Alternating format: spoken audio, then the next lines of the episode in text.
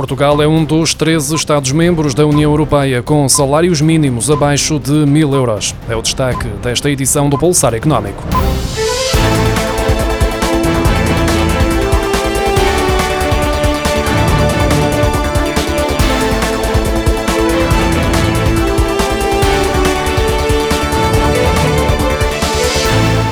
Portugal está no grupo dos Estados-membros da União Europeia com salários mínimos abaixo dos mil euros brutos. De acordo com o Eurostat, em janeiro de 2022, 13 Estados-membros tinham salários mínimos abaixo dos mil euros mensais. O mais baixo, de 332 euros, é pago na Bulgária, seguido da Letónia, com 500 euros, e da Roménia, que tem um salário mínimo fixado em 515 euros.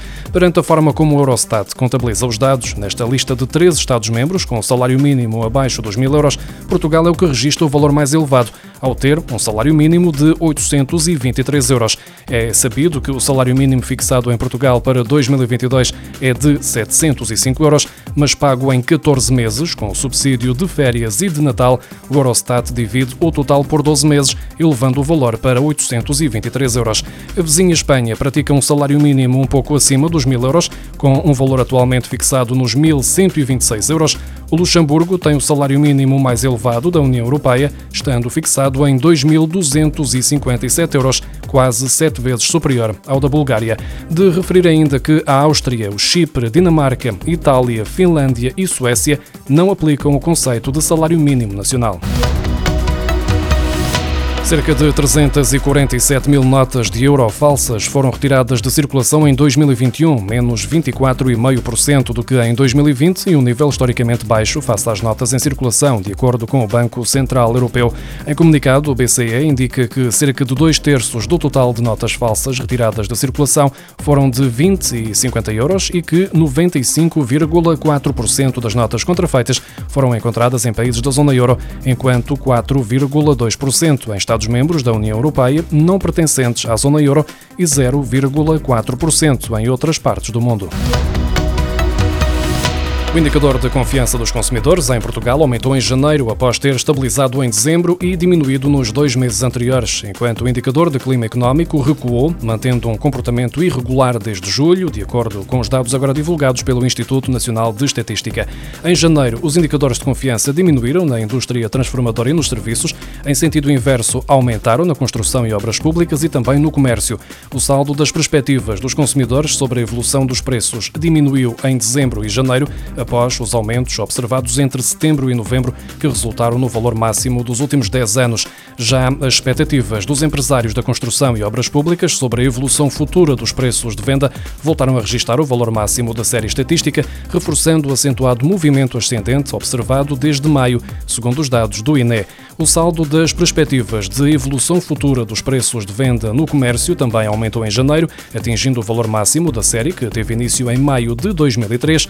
No mesmo sentido, o saldo das expectativas de evolução dos preços de prestação de serviços subiu em janeiro, contrariando a redução observada no mês anterior e retomando um nível próximo do máximo da série que foi registado em novembro de 2005. Os indicadores do sentimento económico e das expectativas de emprego voltaram a recuar em janeiro na zona euro e na União Europeia. O recuo no sentimento económico na União Europeia deveu-se a um declínio da confiança nos serviços, construção e, em menor medida, na indústria e a confiança dos consumidores, tendo aumentado no setor do comércio a retalho.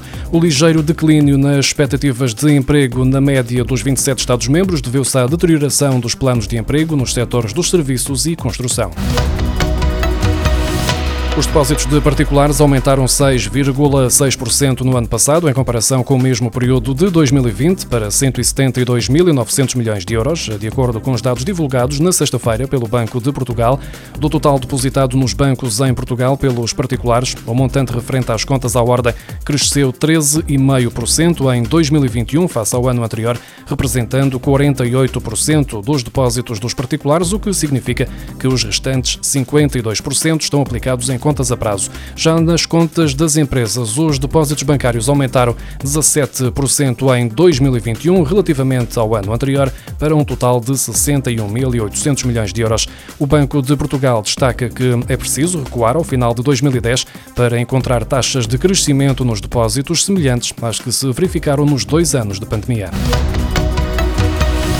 A venda de seguros de saúde ultrapassou os mil milhões de euros em 2021, segundo a Autoridade de Supervisão de Seguros e Fundos de Pensões, a entidade reguladora do setor, no seu relatório Prémios de Seguro Direto da Atividade Seguradora, agora publicado, em que apresentou dados preliminares do setor relativos ao ano passado.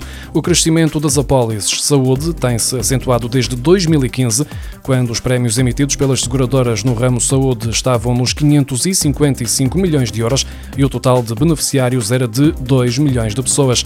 Em junho do ano passado, o número de beneficiários já ultrapassava os 3 milhões e 300 mil pessoas.